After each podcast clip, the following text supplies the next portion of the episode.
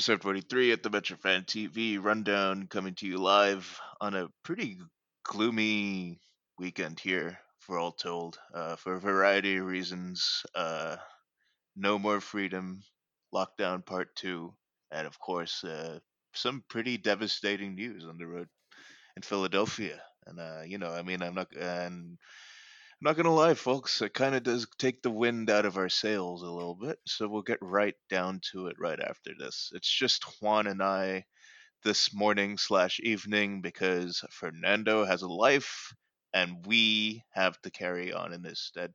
How are you this? How are you, Juan?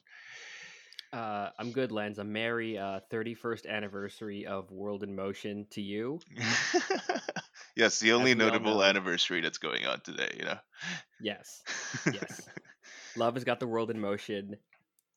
Uh, and I can't believe it's true. Oh wait, no, no, no, no! It's also the staggering anniversary, I believe, of the fantastic rendition of "Sunshine on Leith" that was uh, unleashed at Hampden Park when Hibs beat Rangers to win the Scottish Cup in oh, 2016. Yes. Happy five-year anniversary yes. for that as well to you from the number one Hibs fan in the universe, aka just uh, me.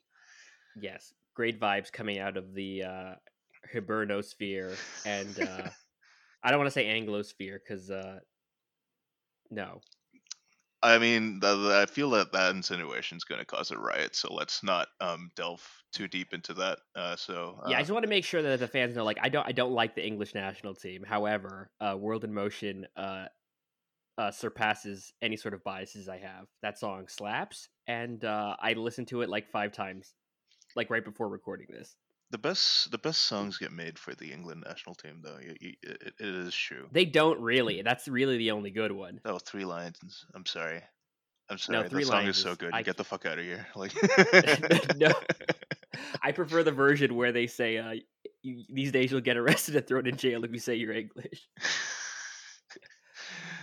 A, couple a couple of days ago, I was watching videos of uh, you know, like the fan clashes in Marseille between England and Russia Euro 2016, right? And I just found mm-hmm. myself absolutely astounded at how it seemed how it seemed like a whole bunch of guys could just continuously find chairs just lying around in a street where everything was locked up, right? And I'm just thinking, like, where the fuck did they find all these chairs? Like, did they ransack IKEA before they showed up to have a scrap? And then I realized it was probably because they had actually just taken it from like the um, alfresco dining areas of all the cafes, like a five mile radius, just to hold up in the air and throw yeah. at the English when they saw them. And then all yeah. the hard lads uh, were obviously at the back of the English contingent filming and singing songs. Football's coming home. It's coming home. It's coming home. Is that an IKEA chair? Bam. exactly. And listen. But uh, uh, I guess we should talk about the New York Red Bulls. Uh, I guess we could. Uh. I mean, like, I guess I guess is this this is nominally a Red Bull podcast after all, I suppose. Yeah, yeah, yeah. Uh, yes, we are contractually obliged with our contracted front office to talk about this team. Uh, yeah, we got a message from uh from our uh, our higher ups at Energy Drink Soccer Show Media to uh get on with it. Yeah, got to listen to the holding company, you know, and when they stake in, like, and they tell you to deliver greater returns to the stakeholders. Like that's sorry, Ben Mindstand. Yep, sorry, Mister Mindstand. We'll, we'll we'll we'll get on it. We're on it. We are on it because I mentioned at the top of the episode. Uh, I think the pain in Philadelphia wasn't so much about anything that necessarily happened from a playing perspective, but what happened, I think, from a personnel perspective, right? I mean, I think obviously, um, the big news in everyone's lips, obviously, is going to be the fact that we lost our best defender for the year because his Achilles tore, right? Like literally in injury time in the second half, you know. And on top of that, uh, red card to Dru Yearwood, I think, to sully things on a game where we could have most definitely gotten something out of, right? Like I think if you if you if you looked at the general game flow, I don't think either team looked particularly sharp, but Philadelphia just kind of had uh, the cutting edge on the day. I think just from the sheer basis of having had three years to gel as a squad, right, in the system. Well, our, as we are kind of at a more embryonic stage of our development with all the personnel that we brought in so far. So naturally, I think uh, you know uh, definitely looked like a game where one team just very much clearly knew the ins and outs of what they wanted to execute a lot better than us. And in the way, it's a good um, early season reality check in a way to show that maybe you know that we aren't the most fully realized energy drink soccer team in MLS as of yet. And you know, I think that may cause some um consternation for some people listening to this, but it's true, right? I guess um, you know, I think um, it's still early enough in the season where I think you have a lot of guys just trying to figure out their roles. You have a lot of guys, um, you know, you're still trying to learn the tenets of the tactics. But the most notable thing I think that's kind of stood out so far this season is that most of the people who have let us down on a game to game basis have mostly been holdovers from like the 2019 2020 teams, which I do find kind of funny. Like the most of the standouts have mostly been towards the new guys that we have brought in, with the exception of Sean Davis and Aaron Long, I think. Uh, and anyway, like we can't really talk about Aaron Long anymore, as much as that really pains my heart to say that. So we'll get down to that a bit later. But as it goes, you know, I mean, I think you can also see the flip side of it where, you know, Philadelphia coming off a midweek clash against uh, the number one team in the East right now, right, in New England, and still looking like they were mostly running us off the field for, well, I wouldn't say really running us off the field, but at the very least controlling the tempo of the game for 60 minutes, right? And then just kind of petering out towards the end. Like, that's what kind of makes all of this kind of a weird and f- kind of a weird game for me to analyze, you know, because I mean, I, I do understand that we are a bit early in our development and our cohesion as a team still and we've come up against uh, a team that rode a system like this to the supporters shield last year right and gave them what i would think is a 50-50 ish kind of bout maybe a 55-45 ish kind of effort in their in, in their scale right and um it just showed that for the yeah, I mean, I don't know, like your your your your your thoughts in this, I guess. Like, what are your takeaways from Philadelphia? Yeah, this is a game that I try not to be mad about, and then I find reasons to be mad about it, and then I'm like, do I really need to be mad about it? And then I do end up being mad about it. Um, it's so complicated because it's like, like you said, I think this is an even more even game on paper than uh, just the general feeling after the game would. Um, like we, if we were played off the park, that'd be one thing, but it just really wasn't. It just felt like Philly were better at taking their chances, and we didn't. yeah, Uh, really, it was the one. I mean, it was it was it was you know the game ended one 0 It was sort of like the games at the start of the season that we lost by one goal, and we didn't look completely out of it. But I think the game looks different.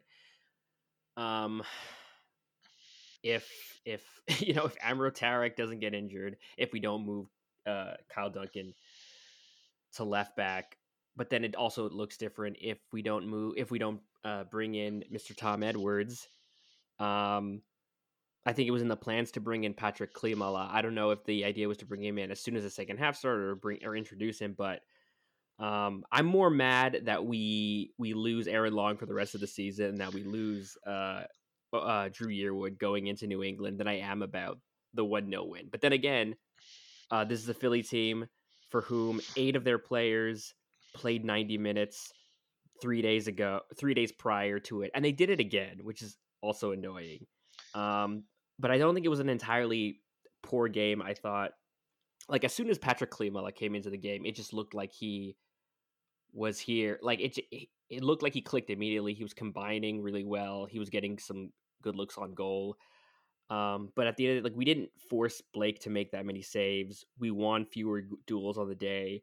Um, I think Philly might have gotten one or two more goals had it not been for Coronel, um, who I think had a better game than you know the goal suggested. Uh, yeah. But uh, it just seemed like like Jim Curtin did that thing where uh, like much like Greg, uh, Greg Berhalter did. He is the uh, for all the Pokemon fans. He was the Miltank, the Whitney's Miltank to our uh, uh, Red. I don't know who would be the who would be the player in. What would be the name of the player? Canonically, I think it's Ethan or Gold. Ethan, depending yeah. on how you. Yeah. Either way, uh, only he, real he gangsters would get. Again. Yeah, only real gangsters would get that reference for real. yes. Real heads know. Real heads know uh, to uh, trade for the Machop, by the way, and uh, just completely cheese the fight by using Karate Chop. But wow, um, I mean, I think to your point, you know, I think um, it it is one of those those games, right, where I think the circum, not really the circumstances. I think it's like the the, the loss is kind of made a lot worse by you know I think the loss of personnel than it would otherwise be, right? It would otherwise just be, you know, yet another. I think um, d- just yet another early season loss to a team that's I think probably a bit better than us at this phase, right? Um, early on in the season, but I think you know I think n- now that I really look at it though, you know, I mean, like it's it's still really frustrating to have had basically have lost this game on sloppy execution, right? Against a team mm-hmm. that had been pretty tired, like we said, right? Having mostly played eight, having played eight starters, I think, uh, on the road in New England, I believe, just three days prior, and not having rotated your squad a lot. So the fact that we kind of came out looking a lot sloppier and a lot more disjointed, right? The spacing in midfield most of the game was just completely off. You know, I think uh, they had difficulties. Uh, basically, had difficulties hunting as a pack, but also difficulties like uh, holding on to the ball, right? The moment that we tried to go back at them in transition, like I think this was the first time I've seen all season our midfield just look completely overmatched, right? Um, and I know, I mean, on the one hand, I kind of understand that some of it was really due to the fact that people just couldn't like s- stop slipping on that field. But on the other hand, it was also like seeing like you know I think Caden Clark get physically overmatched for I think the probably the first time in his career, just completely you know bossed out the game. If, uh, I think uh, you know I think Cásseres was a bit bit more of an asset this time round because of his ability to kind of be physical and hold up the ball in midfield a bit. But that wasn't really enough because I think, uh, you know, wasn't really incisive enough in his passing to help get that ball through the Philly lines fast enough. Sean Davis had another really good steady game, but I think was really the only guy who was really performed Irving on the day. And Frankie Amaya was completely anonymous, right? You look around uh, that midfield performance, uh, and it kind of showed right like it's very much a bunch of guys who are st- who, who who don't quite have the same amount of experience and a noose i think as the union have developed over the last two or three years. And you know i mean i really hate to say it at this point but i but you know i think jim curtin just continues to prove that he's got all our numbers for some reason as you mentioned. Like he's the boogeyman at this point, right? Like what the fuck? Um, but yeah, I mean, obviously some positives, right? And I, I think none would probably be more tantalizing than obviously the prospect of Fabio and Klimala starting a little bit more. As a, you know, Patrick is here, right? And he looks really, really good, you guys. I mean, I think. Boy, is is he here? yeah, I'm, I'm like, like seriously, like I I'm I, I wouldn't really yeah, I mean I wouldn't really say really really good, but he looks fun, shall we say, right? I mean I think uh, almost immediately like you see the gulf and class between him and say a Brian White and a Tom Barlow, right? In this way that not, not just physically, but also in the way that he always hunts the ball, right? Like it's the it's the it's the timing stuff that he's got down so well, right? That that this looks like the predatory guy, you know, that generally complements a hold up striker like Fabio would in a Red Bull system, right? So in a sense, we've been throwing around the Werner Poulsen comparisons a lot. And it definitely seems like now we have our Timo Werner, right? So now the question would be, for me, for the rest of the season, uh, is where does our Emil Forsberg come from, right? And you know, in a sense, um, uh, I know that we don't traditionally play as with like a typical creative 10 in this Red Bull system. I know that most of it comes from pressing, but I think that's the extra edge that could be kind of that could kind of put this team over the top, right? So if you have someone who's capable of creating off the press, but also displaying that incisive passing, you know, that could very well be Frankie Amaya. Maybe not as incisive a passer as Emil Forsberg, because if he was, he'd be in Europe by now. But if you have someone who can create in that same sense, right? Maybe not necessarily from passing, but maybe pressing and then creating space through a dribble of some kind, right? That would be the thing that kind of unlocks everything for me, just based off of this midfield performance. And that's going to come with seasoning. You know, I think it's games like this that will teach guys how to say, I guess, deal with these circumstances. I would hope but um yeah basically to cut a long story short like uh we're we're, we're just looking for our where we the pieces are falling into place by the looks of it. But uh but now we've had a whole bunch of question marks being raised all over the pitch. Oh yeah. Yeah yeah it's uh, especially now. Yeah. Now that we're missing two guys for at least the next game. Yeah, actually, you know, and I really think about it, right? What he's shown so far, and, the, and as far as the ability to uh, constantly move and pass the ball through the lines, I mean, I do think that Dru Yearwood would be that guy in midfield, right? Who would open up a lot of possibilities once he's integrated into starting um, into the starting eleven. It's why it's kind of a bummer that we won't get to see him against New England because his substitute cameo appearance again, you know, I mean, coming off the bench, that one sequence that's been posted a lot, I think, on Twitter this week, right? The one where he receives the ball uh, and then just drives through the midfield, through the lines, and then passes it off to Omir Fernandez, right? Who right, yeah. plays it into the Real quick. That was that was sick. That was beautiful, man. man. Yeah, I mean, like, I, I, I'm kind of bummed that we won't get to see that this weekend, because, uh, you know, I think, I think if that was an indication of anything, it's uh, really an indication that Dru's kind of ready to take on more of a, more of a pronounced, I think, um, role in this team. I mean, I think he should definitely be getting a start soon. I would hope. I would hope he gets a start soon. His play has definitely merited it. Um, and I, and you know, I think when when we talk about who this Emil Forsberg type character may be, you know, it's not necessarily going to be whoever's playing a central attacking midfielder, right? I think Yearwood could definitely contribute a lot of the same um, things that Emil Forsberg does for Leipzig in a slightly more in a slightly deeper role in the shuttle because as we talked about, I think earlier at the season, like the shuttlers are the ones who'll be shouldering a lot of the, will actually be the ones who'll be shoulder shouldering a lot of the um, creative um, load, right, in the system. Not just in terms of uh, being able to pass, but especially in the ability to open up space by driving forward, right, dribbling on the ball, the like. Seeing seeing Yearwood do that, you know, really whets my appetite. Uh, so he skips New England and then he's back for Orlando at home, right? I think that's the next game that we have after this. Am I right in saying uh, that? Yeah, the 29th, I think. Yeah. Yeah. So I think, you know, um, it was a completely, um,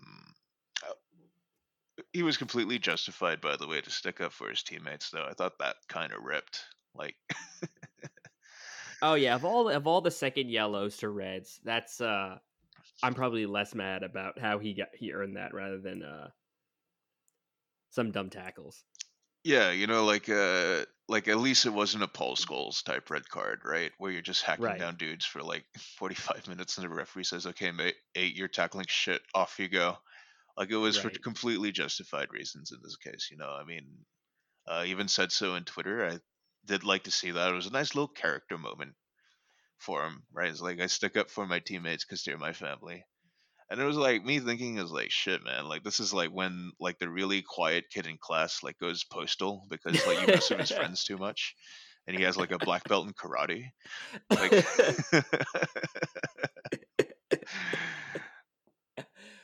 oh man. basically what it was. I was like, damn, dude. I gotta see like a YouTube video like uh posted. It's like quiet kid fucks up bully, and it's got like three million views. As a guy being KO'd of like a roundhouse kick, you know, it's gonna be one of those types of videos. That's basically what I saw it as. Yeah, so yeah, man. good on you, Dru. That was good shit. Um, I think when we look, uh, I, I guess I'll circle back, uh, talk to uh, the Coronel stuff, though. I think that you mentioned, I think earlier in the episode, right? Um, on the goal particularly, and uh, you know, I think uh, this was sort of like the lightning rod of conversation, right? I think about whether or not uh, he could have done better on that goal.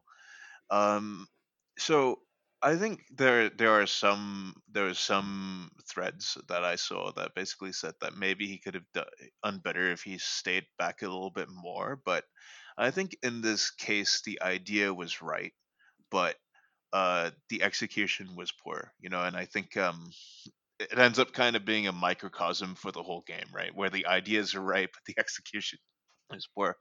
And why I say that is because I think like what actually costs him is the fact that he kind of hesitated to come out to close down Cory Burke uh, Yeah, yeah, on yeah. that ball in, right? And actually, the fatal moment of the play, if you go back and watch the tape, is when you realize that he's still kind of on his line when Jamiro Monteiro plays the ball into Burke, right?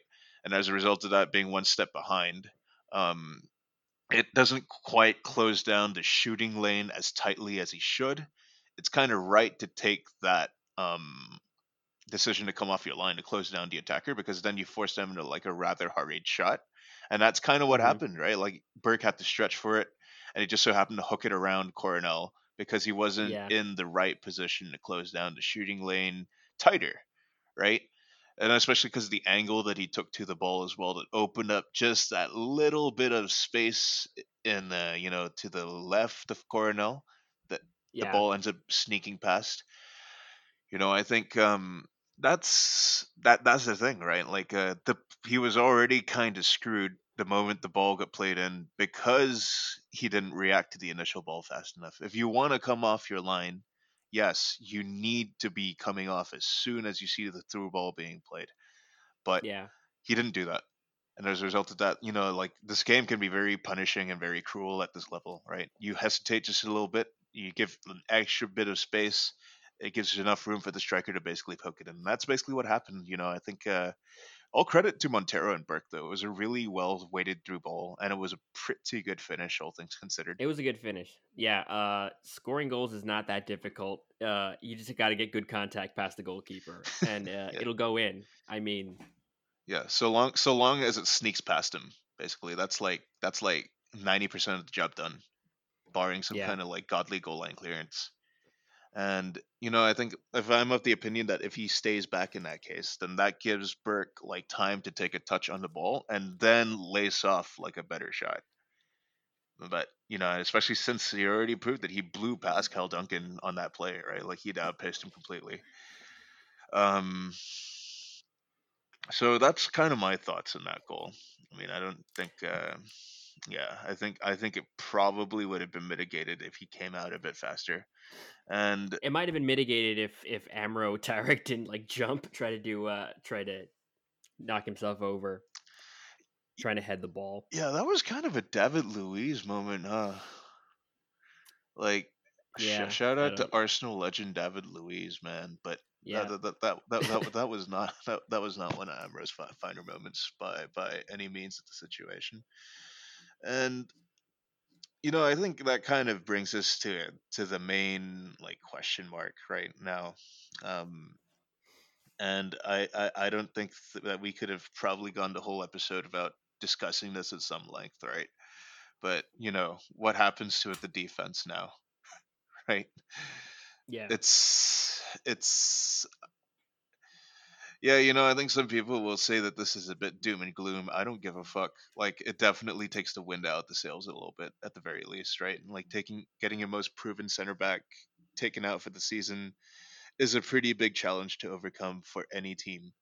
You know, I think um especially considering the fact that he looked like he was rounding into his best form, right? Before he went down to this injury is kind of what is kind of the salt in the wound. You know, like the last couple years for Aaron Long have been kind of lackluster. I think um as any as as they were for anyone, I think playing under Chris Armas. But now as with the Struber around, like he'd seemed like he'd been coming back to his uh you know his original his uh stellar 2018 form, and then his heel just gave way on a 50-50 duel. And at the age of 29, right, I think simple fact of the matter is, is for a 29 year old center back that was relying a lot on being mobile, right?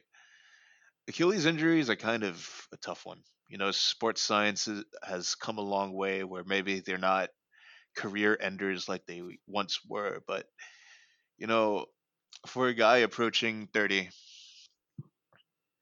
an injury like that, you know, will sap quite a lot, may sap a lot of mobility. So we do have to be prepared for the fact that he might not be the same player as he was before the injury. You know, I think that's that's just how it is. You know, there there are exceptions to the rule. I mean, there is one on the team, right? Florian Valot two ACL tears and still came back and looked okay for the most part. But it's because Valot also wasn't really a player that relied too much in physical, like on being and covering a lot of ground, basically. Long, on the other hand, is that type of guy, right? Like the this cold play was like his his, his, his, emergency center, his, his emergency defending, his ability to cover huge swathes of that back line. Probably the most out of our whole team right now, I would say. Um, so I mean, like, don't don't really like. I I think there's no no really two ways of looking at it. Like, it's a huge blow. It is a massive blow, and a lot of dealing with it is gonna fall down. And uh, yeah, I mean, I guess this is the first big test we see for senior management, right, in their tenure so far, for Kevin Thelwell and for Gerhard Struber. Is how do they manage this loss for the rest of the season and beyond, right? Do they build on the assumption that Aaron that Long is basically um do they build on the assumption that Long isn't going to be the same player that he was before the injury? I would think in the circumstances it would be the smartest move, right? Because you're going to have to move on from him eventually, and I think an injury like this may bump the succession plan up like maybe one or two years at the very least, right? So now you're going to have to start bringing in a guy who you can groom to be that successor in defense. And I think Struber even mentioned at the press conference, right? I think this Friday that they were looking potentially at outside options to bring in to help uh, to help with this. And I think that that's the right move to do in this case because you can't bank on the fact that he'll be able to recover um, what he once had in his age 30 season coming off a season long layoff for an injury that's kind of notorious for sapping guys' mobility. So yeah, um, thoughts? Um, whatever. I wonder if he has connections to whatever the team doctor at uh, what is it? Was it Jordan Morris's dad at uh, at the Seattle Sounders and get whatever like horse placenta smoothie that he kept giving Chad Marshall for twenty years or whatever. Give that to Aaron Long. Use your go through your Rolodex. Um, yeah, I'm thinking just Aaron Long is a loss, not just because of his role in the system. I mean, part of my thing is that like his role in the system as a compliment to the other center back, um, and I think a lot of his work on the team is partly due to his uh, individual talents as a player, as a, you know, as a player who's not always played his trade as a center back. Um, and the real concern is that we have a bunch of guys who are unproven at center back. We have Amro, who uh, he's a bit unreliable. Have, you know, we don't, yeah, he's a bit unreliable. We have Nealis, who has been good so far this season, but that's because we're not expecting him to play to be Aaron Long. We're expecting him to sort of play the complement to that kind of uh, mobile ball playing center back. Yeah. And so the real question mark now is is whether or not we see Andres Reyes uh this weekend. And you know, I think we should, right? And I think profile wise, in terms of being able to cover a lot of ground, like he's the closest in terms of physical profile to a guy like Aaron Long. Right. I think that would be very fair to say. When he was first brought in, like there was the assumption that he would be filling in the Tim Parker role right next to Aaron Long. Right. But uh, you know, I think uh, the early returns were is that he needed a bit of time to get a bit of seasoning. You know, I think either at Red Bull two, just to grasp the tactics a little bit more. And now they've kind of had their hand forced. Uh, Struber did, for what it's worth, did say that he's made quite good progress, and that he can be, and that he will be seeing first team minutes. I think this uh, this weekend, right? I think in New England. Um, I'm not really sure like how he's looked at Red Bull too, because to be honest, I mean like it's really hard for me to follow USL um here. I mean, I know it's yeah. on YouTube, but like I have to work when most of the Friday night games are going on, so like absolutely no way that uh, yeah, no, I mean, I'm not exactly waking up at five o'clock to watch our fucking reserves, man. I mean, like that's insane. Dude. Are you fucking kidding me? Like, sounds sounds like you don't want it hard enough. I don't want it hard enough, actually, sir. I sleep in a big bed with my wife. I'll have you know, like.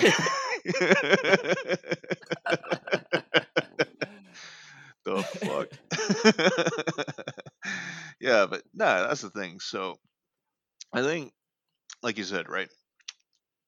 The, the the idea it seems going into the season where that you had to have a whole bunch of got unknown guys proving themselves next to a proven guy like Aaron Long. So now that you've lost the proven guy and you have to play all the question marks, that's naturally going to cause a lot of cause for concern for a lot of people in the fan base. You know, I mean, I think um, I think uh, you know it would be very foolish to assume that we're somehow going to that everything's going to be okay at the end. You know, because I think um, we don't know that definitively as of yet. I mean, a lot of this being okay in the end, like it's this isn't going to be a super deep take or anything, but it's really going to come down to how guys step up the rest of the season. Quite frankly, right? And these are really big shoes to fill. Like this is sort of a guy who has been like a stalwart for his club and his country in defense for close to three years now, right? Kind of burst out of the scene out of nowhere, but now he's established and took himself as being like the guy everybody looks to, right? Clubs in the Premier League have been circling this guy, right? So, um, for a bunch of options that range i think like as you mentioned right from slightly older and unreliable to slightly younger and unestablished in Nealis and Reyes and our additional option would be a guy who they're converting from a fullback to a center back at Red Bull 2 and Manny Egbo. Mm-hmm. I mean, like I, I don't know, man. Like in a vacuum at this point in time, like this doesn't instill a lot of confidence in me. I would like to be wrong. Yeah. I would like to see someone step up and assume that mantle because that would be massive. But you know, I mean, like they have a lot to prove. And I think when it comes to mitigating um, leaky goals, now a lot of responsibility is going to fall on our midfield, right?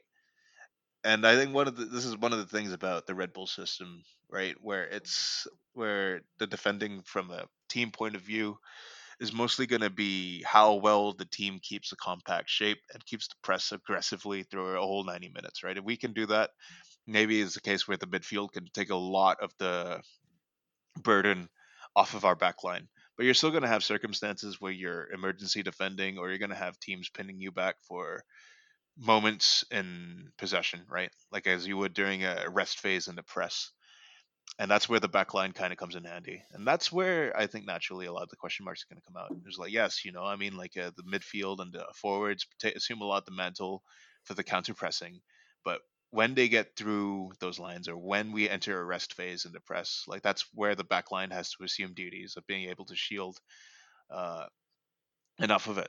And already this week in Philadelphia, you kind of saw some of our depth pieces making some kind of boneheaded decisions, if I'm being quite frank. Like Amro's mistake, I think, on the uh, goal, as you rightfully pointed out, being kind of uh, a pretty good illustration for that. Um, that, you know, I think that really don't indicate to me that th- that that everything's necessarily going to be okay. I, I'm really I'm really struggling for words here, to be honest. Like we don't know that yeah. at this point. It's just Yeah. blind faith that they bring someone in, maybe, or someone steps up to assume like the mantle, like I said. But you know, I mean, until that happens, like nobody knows. quite frankly. Yeah, yeah, yeah. It's uh it's it's when you really think of it, uh you you you realize how important Aaron Long is into that setup cuz you lose Aaron Long, you want to replace Aaron Long, and then you would think who are your options? And then if you use Amro, then that is from what from what it looks like, that is uh one less option we have at left back. I don't once uh Andrew Gutman didn't play in this game, and so we deputized Amro in that spot. Where is Jason Pendant? I don't know. Uh, Struber didn't feel like, uh, didn't think that John Tolkin was ready to play in that role, and so it calls into question of uh, our depth uh, at left back as well. So Yeah. yeah, so I'm thinking like it, it's got to be Andres Reyes. Is it's got to be his spot. I'm thinking this is a guy we paid. I don't remember the, what the fee was, but like we paid a decent amount of money for him. Um, not just it wasn't. It was it was was it because I think he was on loan to Inter Miami, right? And so he was so the fee was with Atletico Nacional in Colombia. Yeah, I think it was like a f- two Um, m- the range of two million dollars is what I've seen thrown Yeah. around. Yeah. And uh, this is a guy who I think coming from a club like that in Colombia, having already played for uh, the Colombian under 20s already, I, I believe probably playing at some international tournaments with them already. This is a guy who's like well on the pipeline to like play for the Colombian national team. Uh, and he's 21 years old. Like this is uh you know, this is uh this is his spot to lose. I think he's the one that's got to set up. I, I think uh Struber's got to hold him and say, Andre, And- Andres, it it it it it's so clear. It must be sharp like a knife. I want you to invoke the spirit of the warriors of your country of old. you know the uh uh this is this is where I realize I don't know anyone who's like any real like old school Colombian defenders. Oh, the only one I yeah, could I think think- of I is think- Andres Escobar and we don't want to go there. So oh yeah. I think uh this is a real like real heads no moment. So it's like uh in my head I know uh Mario Yepes. Oh is, yeah, uh, earliest I can Mario. Yepes. Yeah, yeah. He was still playing for Colombia like 2014. Like he was like 38 real years old. old, wasn't he? Still making. and uh who else was it i think his last name was cordoba i think he played at uh, he played uh, for the great inter milan sides uh, Oh, Ivan Cordoba. Yes yeah, yeah, yes. yeah, yeah, yeah, yeah. yeah i told you we, we were going to real heads no territory Good shit. Good shit. Welcome Yeah. to Remembering Guys TV. Actually, like fuck the New York Red Bulls. Like we're done with this bullshit, man. It's not like anybody listens to us for Red Bull takes anyway. Uh, People want to know uh, who what players we remember from playing Pro Evolution Soccer 15 years ago. yeah, like you know the Alv- uh, Claudio Lopez, Kili Gonzalez, you know from Oh, yeah. Argentina on the three four three Argentina sides. Here's a name that's gonna make everybody shit their pants: Ariel Ortega, chips all day, Wow. baby. Wow. wow, wow, wow. but yeah, to get back to the uh, to get back to the point at, at hand, you know, I think it- you know, I, I mean, if if I don't see Reyes against New England, I would really spe- begin to question like, what the fuck was the plan for defense this offseason then, right?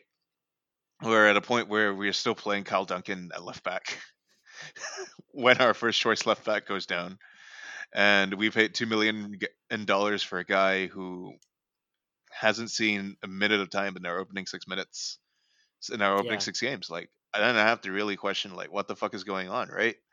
And if that really is the case, then that's just going to make me even more nervous, right? Because can you really say that everything's going to be okay if uh, the defensive reinforcements that you're supposed to be bringing in don't see the field for the first six games of the season? Like, what's the plan there then, right? Like, Yeah. did somebody somewhere fuck up with their talent recognition? Did were we not prepared for this? Um, you know, the, the, this development in the event that uh, we'd be losing a guy for most of the season because for for whatever reason. And it was I mean like it's not like we knew that Long was going to be available for us like every single like week, right? We knew that would be absences because of international duty potentially Right, yeah. scattered throughout.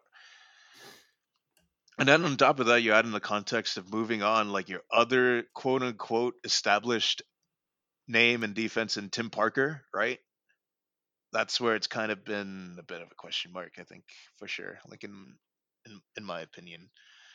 Like so if Reyes doesn't see the field, like it's even it's even more questions to KT and uh to KT. Yeah, like w- why is it despite of uh, the overhaul in the through most parts of the team that we are still seeing these retreaded options being put out as our depth at left back, like you mentioned, and Yeah. why is our center back like depth so thin? Like, like I think that would be very fair grounds to basically mistake. Yeah, I don't know Um, what the plan was uh, to incorporate Andres Reyes into the team. I know they mentioned that he wasn't quite ready, that he wasn't fit, but uh, by the nature of him having two legs that are working, he is fit. Yeah, exactly. Right. And like, look, I mean, like, there were other guys who uh, who were just kind of thrown in, like from the get go, right? I mean, like, we talk about the midfield movement being very pivotal to like uh, the way this team likes to play, and yet Frankie Amaya basically got penciled in from the very start, right? Like, uh, Tim Parker literally walked into the team from the Starbucks in Tijuana in 2018 and immediately combined to like put out like one of the best back lines in MLS. Like I understand being cautious. Maybe you want to give some you think you can bring in some guys along a lot more slowly, but at some point like it's all moot if you don't fucking play them. So I'm I, I'm I'm I'm gonna be quite frank. Like if Reyes doesn't play against New England, I'm gonna I'm gonna be asking all kinds of fucking questions about this team, man. Like for real, for real, for real, for real. Um, and I really hope he delivers because he seems like a really nice bloke, doesn't he? I mean, like we can always get behind. Uh, the it's really nice for the writers who have given us a sequel to very smiley, happy Colombian man, right? And Andres Oh, yeah. Reyes. Like shout out to the Mhm. legend Carlos Rivas, but. And I really do want to see him succeed. Like I, I, I want to make this disclaimer right here. I hope Reyes succeeds. I hope Reyes is that guy. But uh, the longer he doesn't play, like the more I'm going to be questioning this fucking team. Because then why the fuck did we buy him for? You know what I mean? Right. yeah so yeah basically cut a long story short i hope i hope reyes plays new england to kind of get the first shot at like uh living up to that mantle now of course i think someone who's been overlooked in all of this is sean nealis obviously and he has been very quietly steady right this season in the back line to get to, to, to not take anything away from him. Um so i think uh you know, I mean, like I think underrated candidate for a, a breakout, right, would be Sean Nealis. You know, from what we've seen so far. I mean, you know, I think he's gone from being looking a bit loopy, being a bit of a question mark at Red Bull two, to now looking like he can at least hang in MLS without looking too overmatched. You know, like um, as I said, you know, I mean, like getting an average MLS center back out of your like what third round draft pick is already kind of a big bonus, right? Yeah. But if he can take another step beyond that, you know, like that that'll be even more gravy. You know, so all, eyes are going to be on him now as well, right? Because now he's going to have to be shouldering a lot of the responsibility next to a guy as probably un- unproven as he is, or is most definitely not an Aaron Long stature. So this is where we're going to be finding out. Like, was he kind of being covered up by Long's presence for the opening five games of the season, or has he really truly made strides as a player where he can say that I can hang in MLS, right? Probably the big going to be the biggest test of his career now, right? He's going to have to make a big claim to see if he can lock down more minutes. Yep. I agree. Yeah, so I think um then it moves my attention to like the fact that Andrew Gutman Gutman goes down and we're and we and, and we and we're stuck on Mr. Kyle Duncan's wild ride as Brit as Mr. Britt Bird pointed out in the once a Metro column, you know that that that that, that turn of phrase is stuck in my head, right? Because it really feels like Mr. Bones' wild ride, right? We just want to get off of it at this point, but the ride never ends. Like Uh, I'm just amazed. I'm amazed we've gone like 45 minutes without talking about the game Kyle Duncan had, but here we are. I mean, like, I don't want to rag on it too much because, for for, for all intents It's and just- purposes, it was garbage, man. I'm I'm, I'm so sorry. It Like, was uh it was not good. it was it was um as they say, no bueno. He's got no left foot. We need to stop putting him out, leaving him out there to die. Basically, every time he goes to left back, is like it's like you already know what you're gonna get, right? Like and he seems to kind of know what he's to be putting out when he's on the left. You know, I think it was particularly egregious. You know, where he he'd gotten in his head so hard that he just started bitching and moaning while the uh, at other guys and at the referee, like while the game was still going on, and at his While he was on the ball. he was on the ball, yeah, and I was like, dude, I know this is kind of a shitty situation to be in, man, but you're a fucking grown ass man at this point, right? Like, you're he's what 24, 25 fucking years old. He's no fucking baby, like that. dog. Like, he's no fucking baby. to, to, bring yeah, it's a- like it's like we we would see him like when he debuted in 2018 he would have like a run of two good games and then he got injured and then we were like what what if and then now we're seeing what would happen Yeah, that he would have two good games and then instead of getting injured he would just have some real stinkers Yeah, exactly. Like like like like stock is rising and falling like faster than you can say Bitcoin at this point. Really, like with this Oh, guy, yeah. man. Like I feel. I don't want to rag on it too much, man, but seriously, like I can't believe that all things considered, after we brought in twelve players over the offseason, that we're still stuck with Cal with, with the Cal Duncan experience left back in 2021. Like I can't I can't excuse that. yeah it feels like now in the same way that we're sort of accelerating the uh the Andres Reyes timeline that we've we've arrived at at uh at the Tom at the Tom Edwards timeline. Yeah, no, I mean, Joe credit to Edwards. He looked pretty pretty interesting when he came on. Eh? I mean, like for the first time in a while, I've seen a fullback in our system show some playmaking capabilities. Right, some Oh really yeah, nice just like a guy who could whip crosses. whip crosses, put in a good pass as well. You know, I Oh, can't wait until he gets up to fitness and we see some of those bombing runs forward. Right, that would be Mhm. re- that would. Be there be was really one fun. moment. There was one moment in the first half where uh, I think they they misplayed a pass and it was kind of going out. It was going out to touch, and he. I was thought I thought he was gonna like do that thing where like where like to keep the ball in play, you kind of like slide tackle it and you kind of hook your leg around and go to ground. But uh, he didn't do that. Like he, uh, as the ball was making its way to the touchline, he looked at Fabio. He saw Fabio making a run, and so he just whacks it right off Yeah, the uh the touchline and like Fabio gets his head to it. I'm like, that was a that was a lost ball, and you turned that into a corner kick. Well done, sir. Yeah, that was sick. You know, that, that was that's the kind of stuff that you want to see, right? Like uh, same thing with Klimala, right? Like uh, there was a there, there there was another one of those lost ball situations, uh, where I think the ball was going to the touch line or something, and he just whips it back in, and it almost turns into a goal. right? Yeah. I think uh or yeah, yeah, yeah, yeah. That was the one where Fabio could have poked it home. I think if he just followed the ball a bit more closely, but Yeah. uh, yeah, you know, I think, you know, I think, I, I think basically like what what we learned from Philadelphia is that the way to mitigate everything we learned from Aaron Long is to just go full Brendan Rodgers Liverpool and win every game five three. Oh yeah. I think that would that's the moral of the story here. Also, I just want to point out that it's it, I think we're probably the only team in MLS to be playing a two striker formation with guys wearing number nine and number ten. So despite being Oh yeah. uh, the, the the more things change, the more things uh, become EDS, the more things become modern, the more they stay the same. Oh yeah. It's a it's a it's the the dichotomy. We play a, a str- two strikers nine to ten, but we insist on having a fullback wearing number seven. Yeah, what the fuck, man? Yeah. that is egregious. I'm sorry. Like Tom, like I really like what you showed this weekend, but pl- but please, man, like seven as a as a right back, Two two fullbacks in a row wearing seven. that's inexcusable, man. It's man. That's inexcusable. That is that is no that is no for me.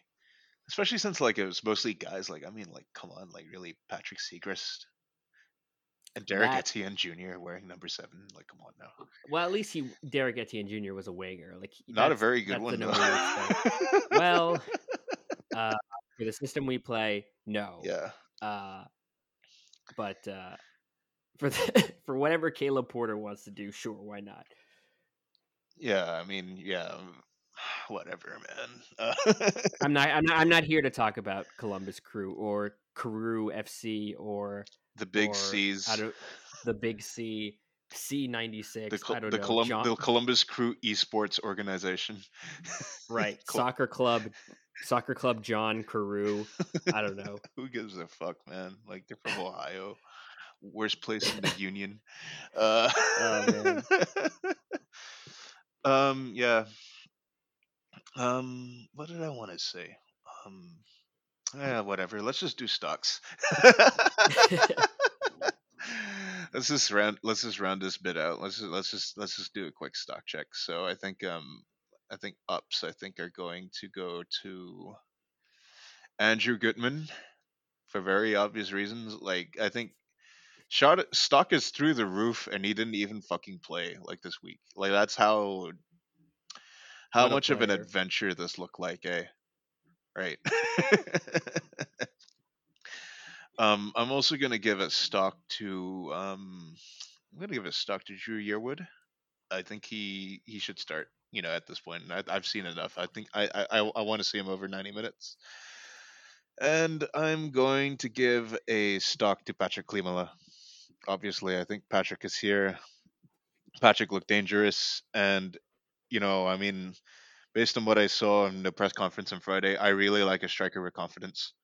Like uh, this is this is he seems like a really nice character to be having along for the ride this season. It's had a while since we've had a player with a bit of a ego, I should say, and I mean ego in like a not a toxic way, hopefully, but someone with a bit of confidence and a bit of cheek to him, right? Just Yeah. utterly disrespectful player. Like I hope, I hope, I, ho- I hope that's him. It's been a while since we've had a purely disrespectful guy on the team, so yeah, all eyes on you, Patrick. Stock up. Um, stock downs. I mean, uh, man, uh, stock down Amro. Sorry, buddy. Uh, stock down to Cal Duncan. Uh, it's it's fucking cryptocurrency at this point, like I basically mentioned. and uh, I didn't want to do it, but stock down on Coronel. uh, ended up being a bit of a being, ended up being a bit of an like ended up being highlighting I think a lot of his flaws and a lot of his weaknesses that he's gonna have to learn how to fix. And you know, I mean, at the age of 24, like you still you still have time to iron out some of these issues, right? So hopefully, uh, Yuri Neiman gets on this and irons them out. But you know, I mean, it wasn't just the positioning on the goal; it was uh, the inability to catch a cross. That kind of yeah, zero catches, zero catches this entire game. just completely rooted to Um, his line as well throughout. I mean, like, dude, if I wanted Evan Louro, we should have just kept him. Because he's basically like Evan Louro if he was better at shot stopping and controlling his rebounds at this point. Yeah. Like, look, I, look, I, you know, I mean, like, the distro is really fun and everything, but at some point, like, you got to remember that the fundamental aspect of a goalkeeper is preventing the other team from putting the ball in the back of the net right? It's not just in terms of shot stopping; it's in terms of chance prevention. So if you don't go out and challenge for crosses, man, I mean, like that's just basically giving a whole bunch of people free reign to go ham in your six yard box, in your eighteen yard box, I should say, from crosses, from cutbacks, everything. No, at Yeah. some point he's got to go. He's got to go. He's got to gain that assertiveness and start coming off his line a lot more. Yeah, at a certain point, that becomes something that other teams can exploit, and we don't really want that. And that's what Philly were doing, right? You saw the game plan: a lot of low-driven crosses across the face of goal, because they know he's Yeah. probably just going to be sticking to his line. So please, Carlos, yeah. please, please, please, please, please, come out a bit more. Anyway, I'm Yeah. done. uh, for me, I think I give stock up to Patrick Klimala. I think by the nature of you giving a stock up in in the same vein of you giving a stock up to uh, Andrew Gutman, stock ups to uh, Andres Reyes, Papi, tu tiempo se llegó. Uh, my guy, get in this team.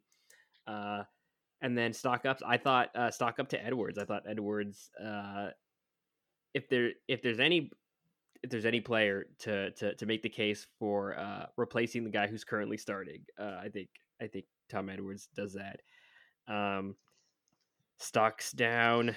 Uh, I mean, number one, Kyle Duncan, but I'll I'll move on from that. I gave a stock down to Dru Yearwood just because at the very least, like maybe you know, I think, but just just because you get a red card, you get a stock down. I feel like these things could have been preventable. Um, thankfully, Dru Yearwood getting a red card would not have changed the state of the game anyway. So whatever. Uh, and then I guess only stock stock down I have left is uh, uh, Amro. I thought Amro had a really bad uh, uh, looks in this game. I just don't know um, what the plan is for him. Uh, it's he's either deputizing as a center back in a three center back formation, or he's deputizing as a left back. Neither of which um, he seems uh, up to the task doing, which is disappointing uh, because I want to like him because he's a good poster. But yeah.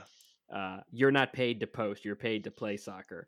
Uh, now Andrew Vazano, that's a guy he's paid to post.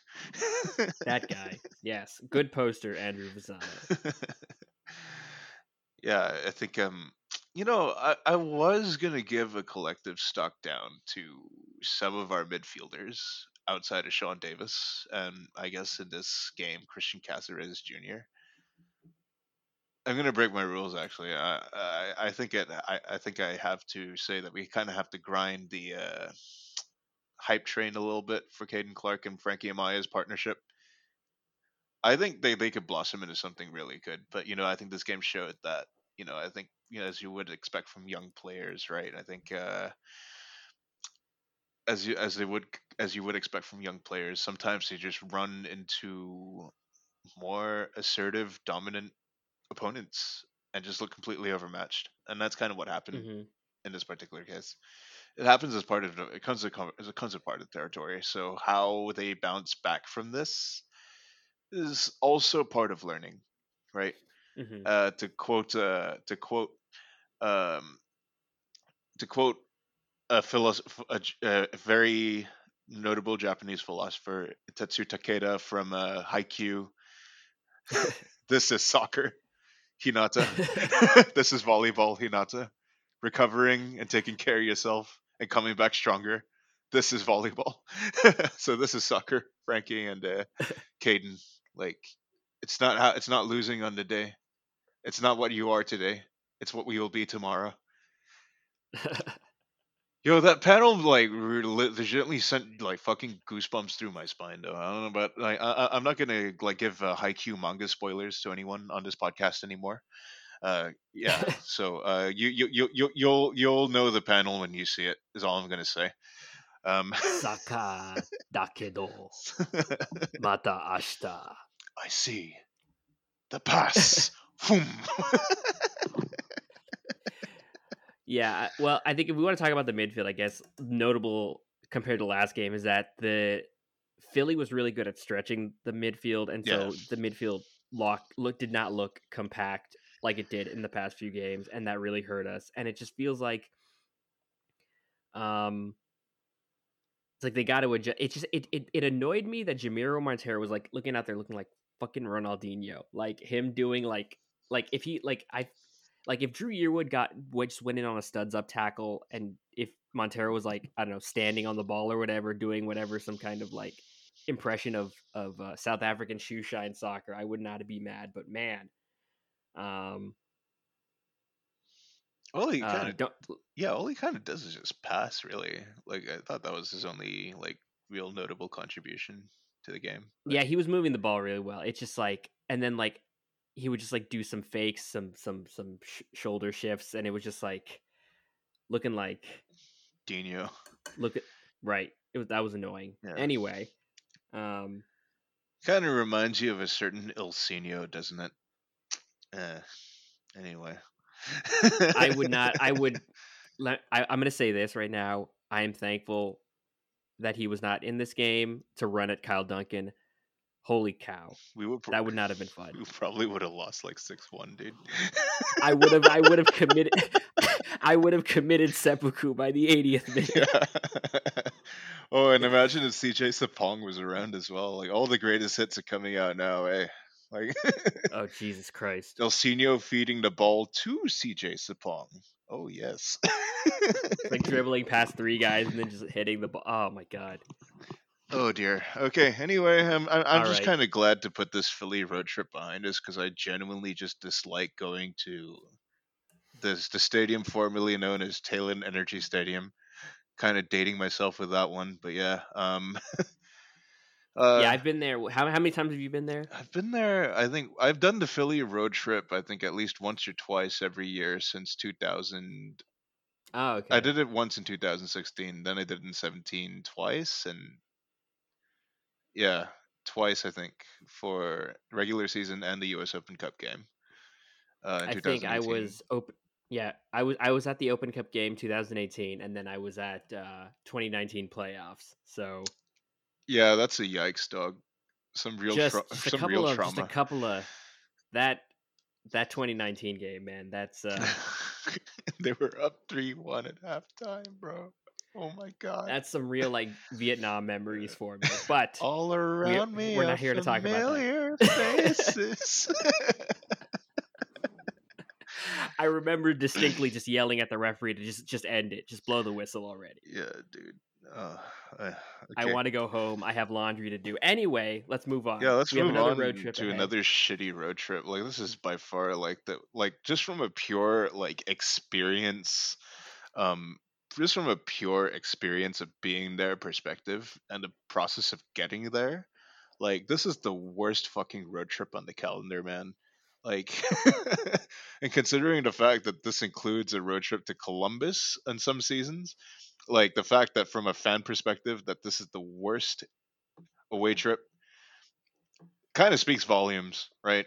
Go into fucking Gillette Stadium to play the Revs. And what has typically been like one of those really shitty like early season midweek fixtures that nobody really gives a fuck about, right? Especially around this time.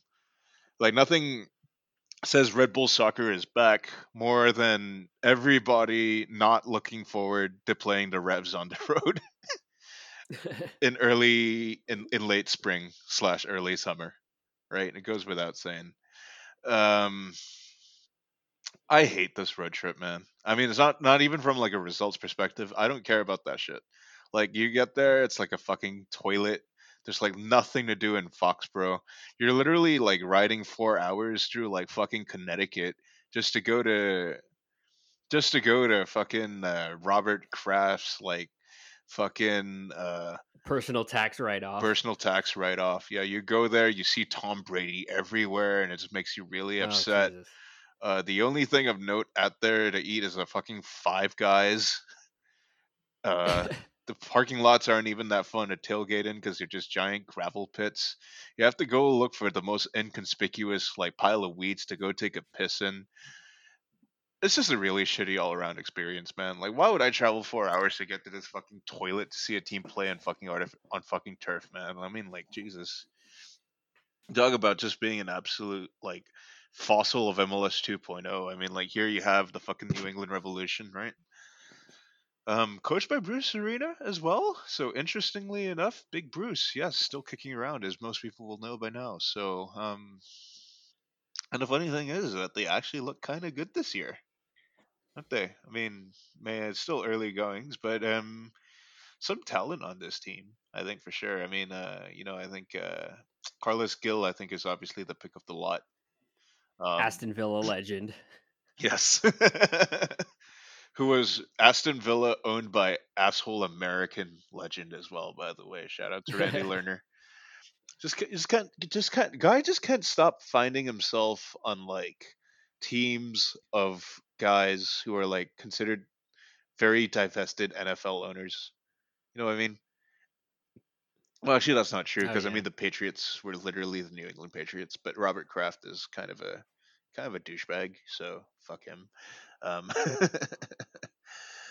let's see. Um, other players, I think Gustavo Bou, right? I think uh, looked starting to look pretty okay. Um, his uh, last couple seasons, basically like, but but basically like I'm just reading names off uh, off off uh, off of uh, off of uh, the um off of the squad roster um, part of Wikipedia, just because, like, I'll be frank, I haven't really watched a lot of MLS outside of Red Bull this season. Just yeah, because I just, mean, uh, like, for the second for the second week in a row, we're playing a team with a Polish striker. Oh yeah, Adam Buksa, I see that. I see you. Oh, Matt Polster's on this team as well, huh? Oh, what Rangers the? F- legend. Oh wow, Scott Caldwell's still playing. What the fuck? Uh, anyway, yeah, this is the uh, stunning insight that I think people expect from uh, this podcast, right? So yeah, it's pretty amazing that both AJ De La Garza and Seth Sinovic are on this team as well. Oh, is this Tommy That's... McNamara? Holy shit! Yeah, man. Uh, whoa, wow, really interesting team. This is like the MLS um, 2.0 All Stars. Yeah. Uh, per, I know one player to look out for. I think is they have a center midfielder who's like uh, secret uh, secret jewel that Juan Mapu was talking about, uh, Brazilian named Maciel. Yeah. Um, but then I think Tajon Buchanan, who's like a winger, I think, who's Canadian, is also good, and he was subbed in. He was a second half sub in the in their last game, so we could look at him potentially starting this game because I think Teal Bunbury started their last game, and I don't know if he goes 90 all the time. I don't know. I mean, it is Teal Bunbury after all. At the end of the day, right? Like, what's he done besides score like uh, that golazo? um, in 2014 in the uh, Eastern Conference Finals at Red Bull Arena. I mean, that's basically the only thing I remember him doing on a soccer field. Uh, oh yeah. Besides, uh, I like that Bunbury. oh yeah, Matt Turner as well. Like he's a pretty pretty decent shot stopper. New Jersey guy. Yeah, pretty decent shot stopper. Uh, probably been one of the best like shot stopping goalkeepers in MLS actually over the last couple of years. So kind of a good find for him. I so I think all things considered, like, look, I mean, like Gillette Stadium away on turf for a mostly unproven back line against a team that looks like they might have gelled quite a fair bit. You know, I mean, uh, look, I mean, I'm not optimistic I guess going into this game, and the Aaron Long injury really did kind of take a lot of wins, take a lot of the wind out of my sails. But you know, I, I hope I get surprised. Uh, I think I I think there are chances to be surprised. Uh, we do recall that Carlos Gil right got shut down by a certain Alex Muyl when they went to go visit Nashville. Uh, so if we come out looking intense in the press, right? I think it gives us a chance at least to give the other playmakers and attacking players something to think about, right? Um, I don't know too much about how New England play. Um, like, uh, would you be able to shed some I, insight on that, maybe? I I think so, it's a Bruce team, so I'm just imagining. Uh, he kind of sets up the team.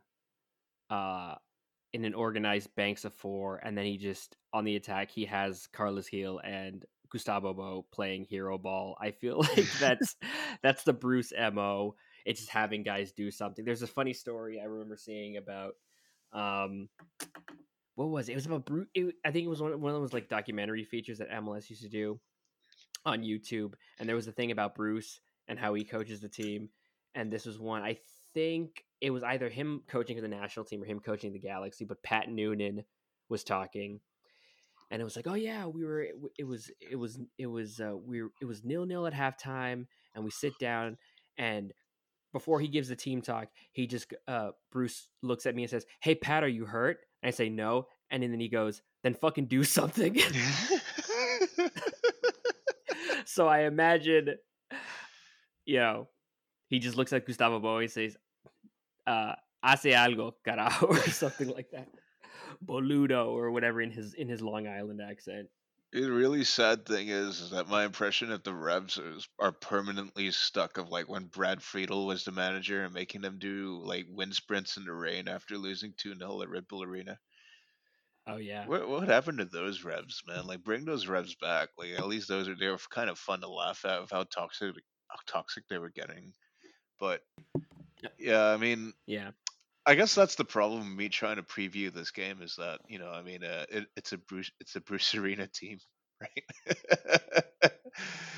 kind of an old relic of uh, the old school style of American coaching, where um, I guess, like you mentioned, right, just sit your back four kind of compact and hope your best attackers can just figure something out.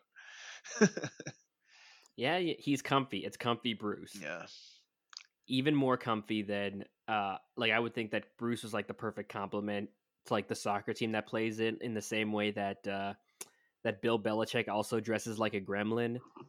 Um, But then I learned recently that it, Bill Belichick does that because he would rather wear a suit, but because of the NFL's rule, he has to wear team merchandise, which is why he looks as awful as possible all the time. But I think Bruce genuinely just wants to be comfy and wears sweatpants all the time. Yeah, I mean, like this is his retirement gig after all. Like he, I don't think he really cares, right? like, it's like bringing him in to coach the Revolution was basically just getting the uh, old guy in to coach the YMCA team. It's kind of, it's kind of, and he turns out to be like an old legend of some sorts at some obscure like D two like NCAA program or something, like in one of those like cheeky sports movies or something. that time just forgot for one reason or another. So like his first meet his first meeting with Robert Kraft is like, look, I don't like soccer either. it's like, you want me to do this shit again? you know, the last team I had was pretty good, but that was 15 years ago. He's like, like, like, it just imagine, like, I know he, I've actually heard Bruce speak a number of times, but I always just hear him as like Lou Brown from Major League, you know? None of that Olay bullshit, Dorn. yeah. Um.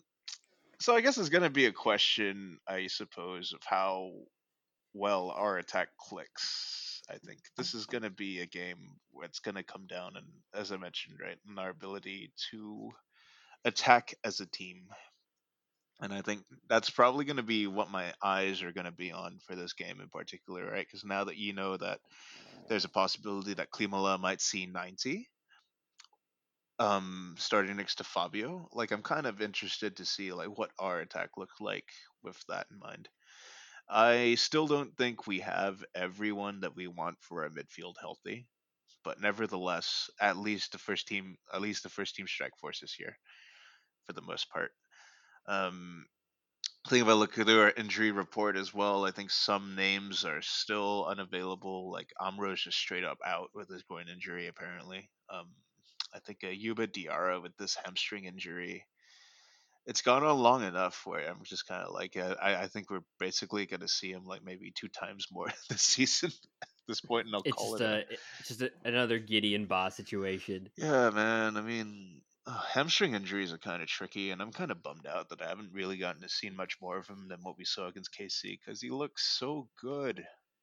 But yeah, now he died. F's in the chat. F's in the chat for our uh, Malian superstar, man. Seriously, shit. Um, So what's a projected back line you imagine? yeah, imagine a projected. Or a projected eleven. Let's talk about the whole eleven. Like this is the stupid thing, right? Because Amro being out and Gutman being questionable, like that's that that that that's hard. That's cardiac. That, that that's a cardiac arrest waiting to happen for me. I see Kyle Duncan at left back. I'm just turning off the game and not watching, man. Like, oh, Jesus Christ. so I think here it goes, right? I think if I assume that, um, if I assume, I, I guess I'll do the eleven for the eleven I want to see, right? So Coronel in goal, Tolkin at left back, Reyes, Nealis at center back, Edwards at right back, Davis, um, Cásseres, Clark, Amaya. I think that's pretty, pretty much to go to at this point, and Klimala, Fabio up front. Yeah. But what I think we could see, Duncan at left back, um, Nealis and Reyes center back, um, Edwards at right back, and uh, you know up top maybe it's Fabio and Danny Royer. I don't know. I mean, like I hope Klimala goes ninety. Um, but I hope Klima goes ninety, and I think the last game proved that Danny Royer is not really an asset for all ninety to start anymore. Right? Just kind of lost Yeah. kind of lost all his pace, man. There were some really good balls being played into the back that he just couldn't get in the end on because he he kind of looks like he lost a step. So you know, I think uh, shouldn't be a, shouldn't really be an option to start anymore. Um, yeah. I would think Klima like gets this start. I just I'm just I'm just imagining like you know you know you know Foxborough, you know the turf bounce, and I'm just him like him chasing after a ball and just just fucking whacking it. Just like I think who di- who did who scored a goal like that once in New England? Did Bradley Wright Phillips score a goal like that? Just like, whacked it off the yeah, crossbar. yeah, yeah. And you know who? Him and also that Mike Grella like side foot volley that one year. oh, that was sick. I think both of Oh, I think both of those went off the underside the crossbar as well, right? If I'm not Yeah. Oh yes, Yeah. just mwah, just perfect. And uh just show Patrick those clips. Just like, catch it, catch it real nice. Now, Patrick, I want to show you this clip. As you say, I want you to summon the anger and the f- the anger that they felt when the Cossacks were crossing the western the eastern border. You must defend. Um, you must invoke the spirit of the hussars. it'd be that that would be like Struber like doing some weird like literary reference or something that he just doesn't get, and then someone has to explain that like you just like just say that like uh, Pope John Paul II is looking down from. oh no no no! I was like Patrick. I believe the brave warrior in your culture, Thaddeus Kosciuszko. We have to take no. We have to take. Uh, we have to take out to the co- to, to the Kosciuszko on a sightseeing trip. You know, I didn't realize in America they named up these monuments of great beauty after war heroes and the like.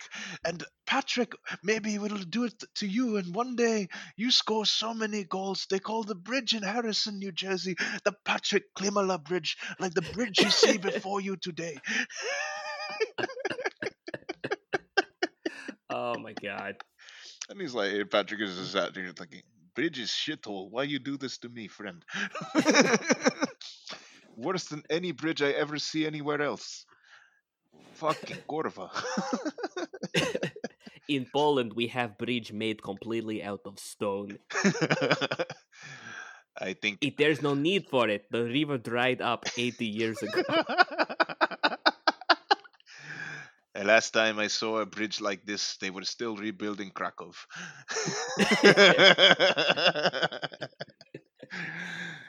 oh man, yeah. Oh, Uh, too much fun. Okay. uh, yeah. I mean, I think that kind of does about does it. I mean, I, I think for me, like my, as far as the result goes, I mean, I'd be happy if we get a point.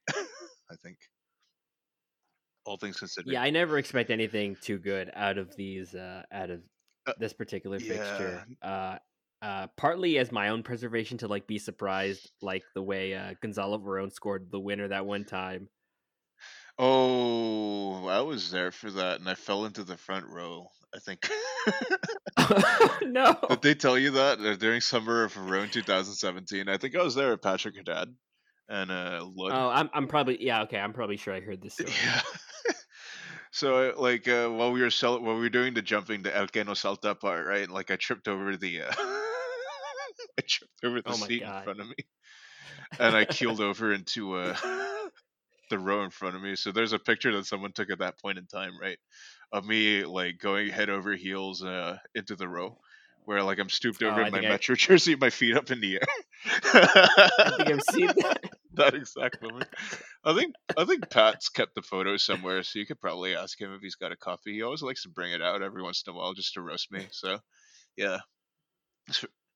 Um. Anyway, I guess we'll move on to questions. And speaking of Patrick Haddad, we have a question from him this week in the mailbag. Which country? Uh, which? Oh my God! No, not country of England. Which county of England do you think your podcast is most similar to? um, what's a very conflagratory, um, rude part of England that just kind of got famous for subbing for like being very rude, and then dialing it back in recent years? Uh, wow. Um, What's the rudest part of England? I'm not particularly hip on that, but it might be worth noting. Let's see. What I'm gonna Google this. What is the rudest part of England? The 20 rudest places in Britain by BBC America. Uh, it's a place called Back Passage, an alleyway in the city of London. What? Wait, what? Oh, no, wait, are these- right? No, this Oh, is just a just- gag article. Forget that. Fuck. Where are the people rude in the UK? I actually have no Wait, idea. Wait, what is this Wikipedia article called "Crap Towns"? Just like the worst places in the UK to live. No, It's Hull was Hull. the original winner. Hull is kind of a shithole. Actually, you know what? We would be a kind of a Yorkshire, huh? I mean, like a kind of like the original like breakaway podcast, very conflagratory. I guess we did kind of kick Yeah. off the War of the Roses analog in this case in 2018. Oh yeah. Yeah, I guess Well, we would be see. Yorkshire, huh? That was the original one. So it's Luton and London. That's interesting.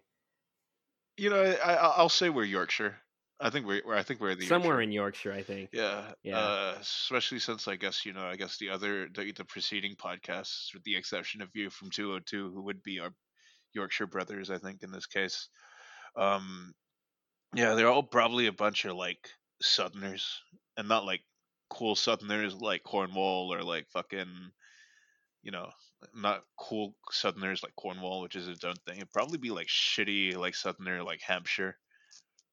Or like uh wherever Bournemouth is on the south coast. Yeah. Hampshire, Essex, Sussex, one of those fucking cursed ass places around London where all the rich people live. Oh, Somerset as well. Like that's a pretty fucking cursed place of all the country manners. Yeah, Tory town, just absolutely awful. Just nuke the entirety of the south of England, man. The north must run free. So yeah, I think uh, I'll just say we're Yorkshire for now. I think uh, if other people uh, have uh, ideas or contributions, they can chip it in. No, I guess to uh, close out the episode, one from Patrick Dolan. Thanks for the question, Patrick. Hardware is always the goal, but what would you call a successful season now that Aaron Long is out? Playoffs were my minimum, and really, playoffs are a very easy bar to clear in MLS. I still think we are at le- we- have enough talent to make it to the playoffs. Um, we certainly do, right? I mean, I I would think that I would be shocked if we don't make the playoffs at the very least. I would be Mhm. fucking like frothing at the mouth, furious if we don't make the playoffs. I don't see that happening. Uh, I don't want to see that happening. First of all, Mhm. having brought in twelve guys to have an overhaul to play this particular system, because that would be an indictment of the work that was that transpired over the last season. But you know, I think I would say that you know maybe fourth or fifth in the East.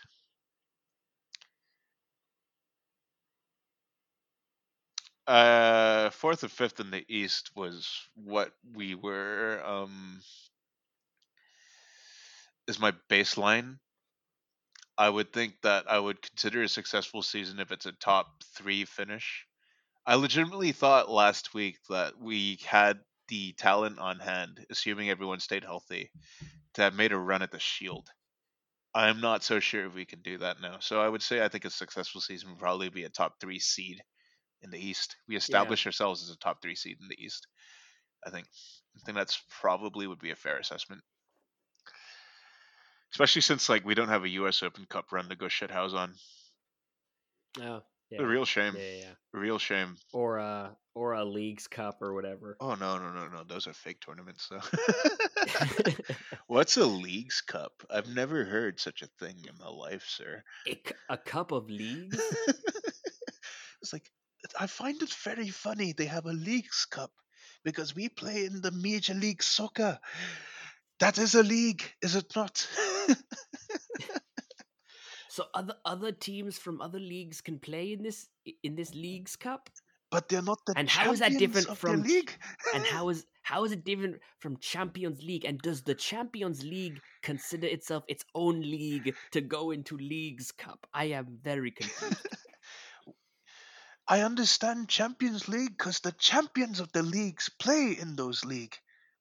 But but but I was told that Atlanta was neither champions of any time recently, and yet they were playing in the Champions League. I am again it uh, very befuddled, as as the words would say. Yeah, yeah. America is confuses me increasingly every day.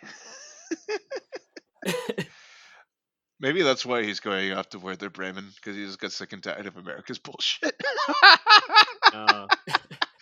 I mean, like I, I take those rumors with a grain of salt. Anyway, I don't really see it happening like like young like young Ethan on Twitter said, he is a, this America is is indeed shit and full of yanks. so he goes off to depart to Germany. That's near Denmark. Are you sure about that, pal? Schleswig Holstein, aka the most cursed part of Germany, which is already a very cursed place. Come on now. Come on now the the free Hanseatic city of Ber- of Bremen. what is that really? It's just southern Denmark, and anything related to Denmark just kind of creeps me the fuck out, man. So yeah, no, no, no, too much, too much Germany and Denmark chat on this podcast now. Um, yeah, I mean, I th- oh, I th- I should answer the question, I guess. Uh, uh, I'm thinking, um, I don't know. I think a playoff spot is a must. I think just because it's not that difficult for good teams to make the playoffs, yeah. and I think because we're starting, I think people in the fan base have like a a little longer. I think a little longer leash. I know we want results. We want to be a good team. So at the very least, I think playoff spot and uh, as close to a winning record as possible. And at the very least, like a winning record at RBA. I think uh, part of the season is like as much building up the team uh, from where we were at the end of last season. So, so I'm thinking it's not just like the results on the field, but uh, the results in our hearts. Mm, yeah, exactly. And you know, at the very least, at least we have some fun players to meme about, right? Like uh, this year has already given us Fabio, it's given us Struber, it's given us Klimala now. Some great characters on the squad this year. You know, I mean, I think that I think that's some good vibes. Uh, it gave us the Carlos Rivas sequel we were all waiting for, and Andres Reyes as well. you know, like good vibes, folks. Good vibes. Like, I guess the, my my parting shot for the podcast this week is that I just wanted to give like shout outs to Patrick again for like I'm very happy to be here and you'll be very happy for me to be here as well. I was like, damn, like there's a little bit of Zlatan in this guy, huh? I mean, like, I surely hope he can back it up. Because that would be fucking scenes, dude, if he could. Like I said, it's been a while since we've had a true, like, kind of, uh, a guy with a bit of a, with a bit of cheek on the team. So, you know, I mean, I hope it transfers over, translates over into success. I'll be watching him very closely with a lot of intent. So, very happy that Patrick is here indeed. Any closing thoughts to round out the episode? Uh, no, I think I think we've said it. We said Patrick is here. Yep. Uh, so I think the game on a Sunday kicks off seven thirty. Um, my time. I think that's seven thirty p.m. Eastern, right? So, yeah, that's seven thirty in the morning for me. So another early rise. Uh, to, uh, no, it's tomorrow. Oh yeah, yeah, yeah, oh, no, yeah, wait, yeah, on. yeah. Tomorrow for Oh me wait, is a Sunday. Sunday? Yeah, Sunday morning. Yes. Sunday morning okay, so for me. Saturday Saturday night. night for you guys. Yeah, sorry. Yeah, time Yeah. zones, time zones, time So- zones. Oh boy, how's how's the future lens? I haven't had coffee this morning, so it's kind Oh. of shit, man. we're back. Uh, we're back in lockdown again, so you know, I mean, uh, it's not Oh, like I have man. anywhere else left to go anyway. So, yeah, I mean, we'll be watching the game, hopefully. Uh, if I see Kyle Duncan at left back, like I said, I'm probably just turning it off and going back to sleep. But yeah, um, yeah, that's it. Thank you, Ta- thank you, Juan, for your time. And no problem. this is Metro Fan TV saying, see you next week. Goodbye.